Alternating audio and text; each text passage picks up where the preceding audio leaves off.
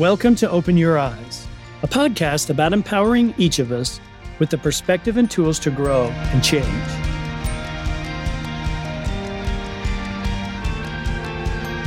Almost two years ago, a few of us were sitting in a room talking about how we could help people see themselves in a new way. And that day, this podcast was born. It was born from a deep desire to help us all live a happier life and the firm belief that a powerful way to make that happen is to open our eyes to new ways of seeing life. You see, at the foundation of our behavior and beliefs is the way we see the world and ourselves in it. So hopefully this podcast will give you a new perspective to help you think and live better. And when you're done listening today, please share this podcast with a friend. It may be what they need in their life today. Let's get started. Today, I'd like to talk about how to innovate you. If you exclude Alaska, what's the northernmost place in the United States? Minnesota. In fact, the state boundary has this crazy, weird extension into Canada that encompasses a good portion of the Lake of the Woods. This is such a weird departure from the straight line boundary between northern states like Montana and Canada. And this is not the only strange thing about Minnesota. I find it both strange and remarkable that one in six people living in Minnesota own a boat. The Los Angeles Lakers used to be located in Minnesota, hence the name Lakers. Each year, Minnesota lakes are stocked with 250 million fish. That's 41 fish for every living person in the state. And unique to Minnesota is the fact that one of the most popular winter sports is ice fishing. Now, if you've ever gone ice fishing, you, like me, may not get its appeal. I mean, drilling a hole in the ice and sitting in the middle of winter on top of an ice sheet and waiting for a fish to bite your line may not seem like that much fun. But thousands of people in Minnesota ice fish every winter day. And it's not that easy. In the winter, fish move to the deeper water in the lake, so you need to safely get to the middle of the lake without falling through the ice. And then you must drill a 10 inch wide hole in the ice. Then you get your fishing rod, which is shorter than a normal casting rod, and you use minnows or maggots or wax worms for live bait. Then you jig, meaning you move your rod lightly so the bait appears to be moving in the water. And if you're really innovative, you use a device called a tip up that has a small flag on it. And when the fish takes the bait, it pulls on the line and raises the flag. Well, there are a lot of ways to ice fish, but all of them involved standing or sitting on the ice and hoping a fish comes along. Well, just a few weeks ago, about 200 people were ice fishing in northern Minnesota. It was a typical ice fishing day. But about 11:30 a.m., the local police station received a 911 call. The fisherman on the other end of the line said about 200 ice fishing anglers were stranded. How could they be stranded? Well, they were on the upper Red Lake, about 300 miles north of the Twin Cities and 40 miles south of the Canadian border. And with temperatures fluctuating from below freezing to 50 degrees Fahrenheit over the prior several days, the ice along the edge of the lake melted. And when the wind started to blow, it moved the entire sheet of ice upon which the people were fishing into the middle of the large lake. Now, this isn't unusual. Each year, there are dozens of such instances. Earlier this year in Green Bay, 30 fishermen were stranded on floating ice.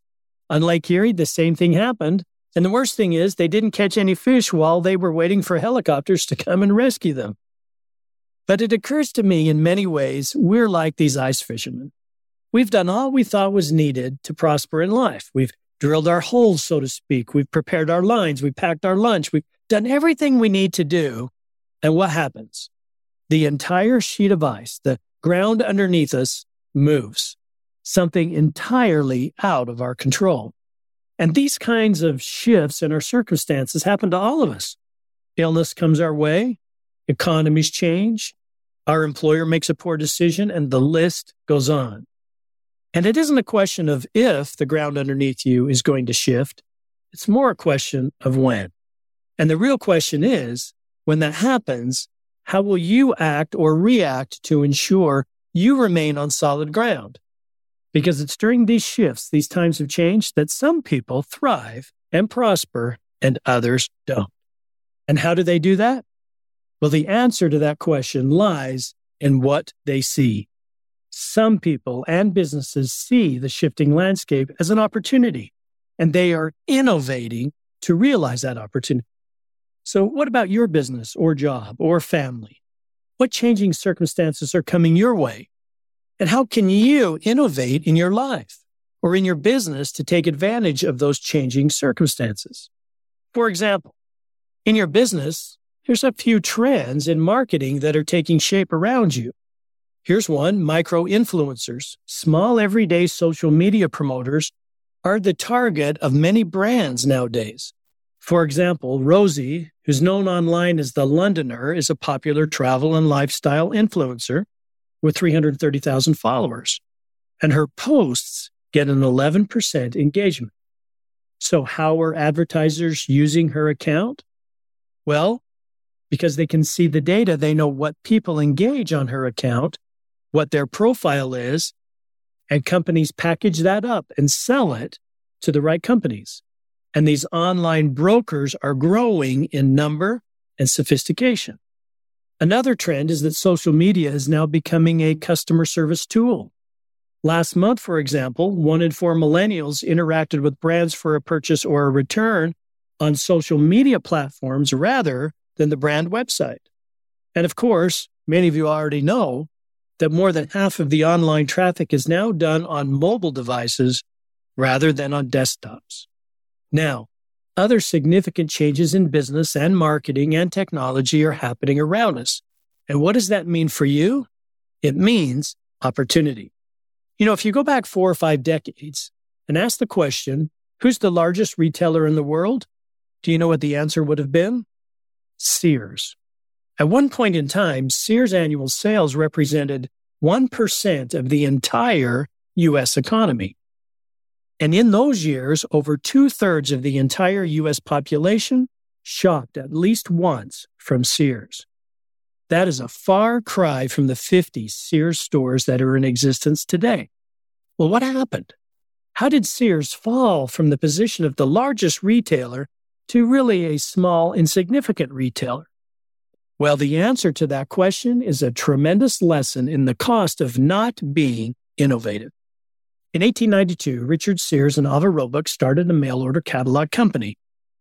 Sears, who worked on the railroad, could see how the railroad was changing everyday life for Americans. And he met Roebuck, who was a watch repairman, and together they started a mail order catalog selling jewelry and watches. And soon their business grew to other products. By 1900, the Sears catalog was 322 pages and it included sewing machines, bicycles, and even automobiles. They were incredibly innovative. By 1925, Sears and Roebuck saw that the automobile was going to change the way of life and that consumers would soon be traveling to shop.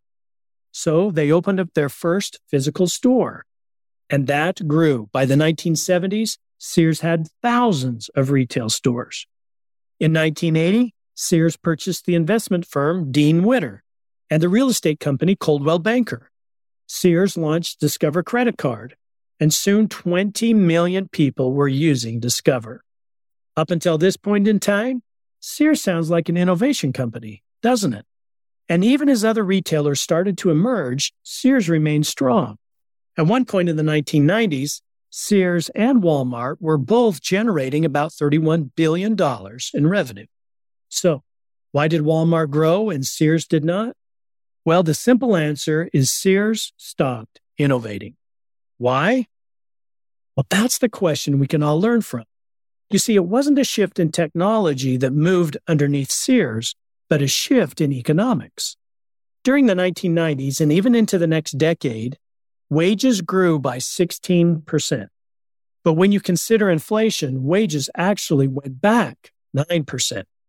Walmart saw that and they were able to lower their costs because they built stores in rural areas that were less expensive. Sears, however, occupied expensive real estate in shopping malls. Walmart used the latest technology to move inventory inexpensively and negotiated with suppliers to lower prices. Sears didn't do these seemingly boring yet essential things to respond to the changing economy. Instead, they kept their prices high and invested millions in ad campaigns such as Welcome to the Softer Side of Sears. These millions could have been spent to change their store locations, warehouses, supply chain, and other things. But here's what I think. The major difference was that Walmart had a North Star, a clear proposition to be the most affordable retailer with the lowest prices. And this focus forced them to innovate and act and become who they became. Sears had nothing, no end goal, no well thought out path. And as a result, they didn't innovate or act or respond to changing market conditions. They invested very little in their stores, and as a result, they looked tired.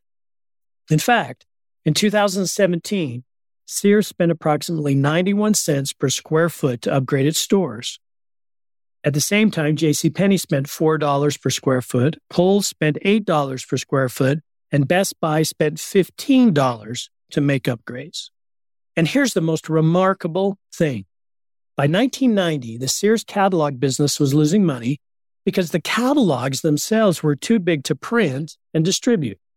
So in 1993, they closed their shopping from home catalog business. One year later, in 1994, Amazon launched its business. Just when Sears, who already had millions of customers shopping from home, could have transitioned to an online catalog, they stopped. And it was then another company who could see the future of shopping from home started. Well, then came along Kmart, another business that refused to innovate, and they purchased Sears. Why? Well, most experts agree that they saw themselves in Sears old, tired, not innovative. And the new combined company continues to flounder. You know, I think we are often the same. When we stop innovating in our business or life, when we don't live or lead proactively, who do we seek out? Well, we seek out people like ourselves. So, what do we learn from all of this? You've got to innovate. Innovation does so many things for your business and for you. It brings in energy, vibrancy, and hope. It challenges you and your team. And that challenge is what helps you grow. Remember, much of Walmart's innovation was in doing the basics, purchasing, distribution, those things better than anyone else.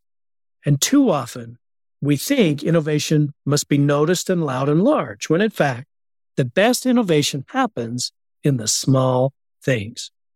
Amazon programmer Peri Hartman wanted to find a way to make the ordering system completely frictionless for their customers. So he built the software to enable one click purchases. And it worked, and it was patented by Amazon in 1997. Well, that patent is expired, and many companies now use the same concept. But it was a small innovation that made a big difference for Amazon for a lot of years. Southwest Airlines sought input from their employees on how to make the typical airline flight more enjoyable. Employees suggested changes to things that may have seemed off limits, like safety announcements. For example, Marty Cobbs came up with this safety announcement Put the oxygen mask on yourself first, and then place it on your child.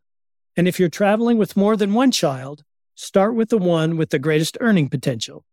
Well, it's estimated that Southwest Airlines safety announcements and innovative culture has brought an incremental $140 million a year in increased customer loyalty. And that's no joke. One of the leaders on my team is innovating in her ability to communicate. She's paying close attention to every detail of her language, style, personality, and writing. She sets goals each week and works on her personal style. And as a result, she is innovating herself into someone quite remarkable. One business leader that I know decided her business and her life is something worth sharing. So she spends about 15 minutes a day taking a lesson from her business or life, curating it, and posting it for the good of others. She's not a me monster. She's not focused on herself, but she's genuinely sharing in hopes of helping others with their business. And she is influencing others and attracting others to her brand. Here's my point Some people look at innovation as difficult. It's intimidating because you don't understand the technology or the market or it looks and feels like work. But innovation is where you find the joy and energy and focus that will fuel your business and life. And by the way, innovation is not age dependent. I see a lot of 40, 50, and 60 year old people innovating. And why is innovation necessary at any age? Because we are all on a sheet of ice, so to speak, and it is moving. And unlike the fishermen in Minnesota, there's no 911 number to call. It's up to each of us to get proactive and move ourselves. So, if all of this is true, then how do you bring a little more innovation to your life and business? Well, recently, McKinsey and Company finished a multi-year study of over 2,500 executives in over 300 companies of all types. And what they found were a handful of essential attributes of successful innovators. And what were those attributes? Well, the first was to aspire. When John F. Kennedy became president in January of 1961, the U.S. was losing its space race with Russia. And even more, there was a race of sorts throughout the world democracy versus communism. Russia would soon launch the first man into space. The Bay of Pigs would remind everyone of the fragility of the U.S. in protecting itself. And there was a lot of fear in the world, especially following World War II.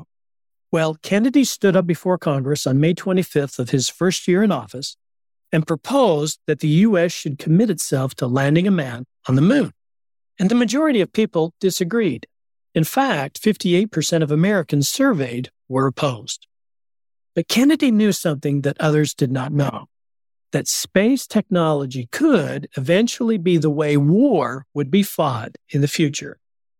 Remember, at the time, the US had never put a rocket, a monkey, a man, or anything else into space, let alone fly a man to the moon, land him on the moon, and bring him back to Earth safely. This was ambitious at its best and ridiculous on its face. So, this was an ambitious aspiration. One year later, on September 12, 1962, Kennedy stood at the stadium at Rice University. And this is what he said about landing a man on the moon. We set sail on this new sea because there is new knowledge to be gained and new rights to be won and they must be won and used for the progress of all people. But why? Some say the moon. Why choose this as our goal? And they may well ask why climb the highest mountain or why 35 years ago fly the Atlantic. We choose to go to the moon. We choose to go to the moon in this decade and do the other things not because they're easy, but because they are hard. Because that goal will serve to organize and measure the best of our energies and skills, because that challenge is one that we're willing to accept, one we're unwilling to postpone, and one we intend to win. Yes, Kennedy did his best to make the thought of going to the moon romantic and to bring the flavor and fun and dreaming to the aspiration of becoming the world's space science leader. And what Kennedy started came to pass. Years later, on July 20th, 1969, Neil Armstrong stepped off the ladder of the lunar module and onto the moon's surface. And since that time, many space science innovations have come to pass. For example, today there are almost 5,000 satellites in orbit around the Earth. SpaceX owns 1,600. OneWeb owns 288. The Chinese government owns 129. Russia owns 125 and the US Air Force 87. SpaceX has a goal to deliver internet access to every person on Earth from their satellite network. They call it Starlink, and many predict they will be the global leader in internet service. Satellites are providing new science in television, internet, radio, and yes, military applications. So, in your business, in your life, what is your aspiration? Have you looked into the future and decided how you must innovate in order to grow?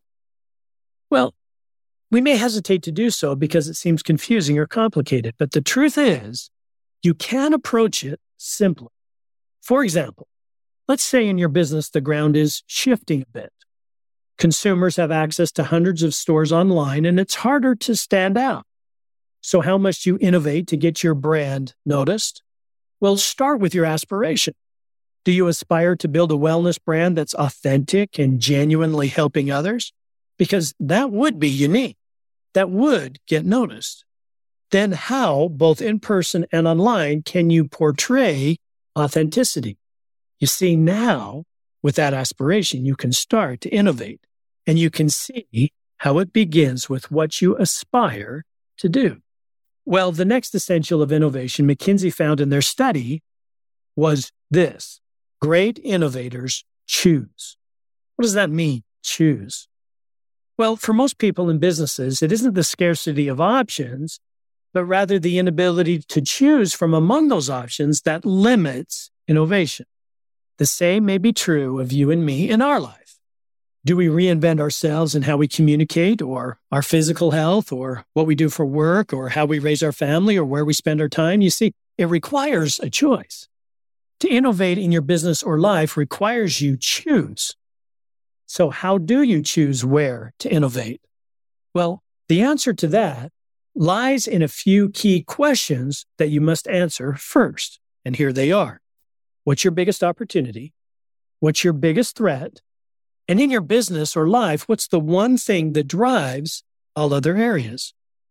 For example, in your business, having a pipeline of customers drives everything else. Therefore, innovating there would yield the most return. And after you've answered these three questions, answer this. What gets you motivated and excited?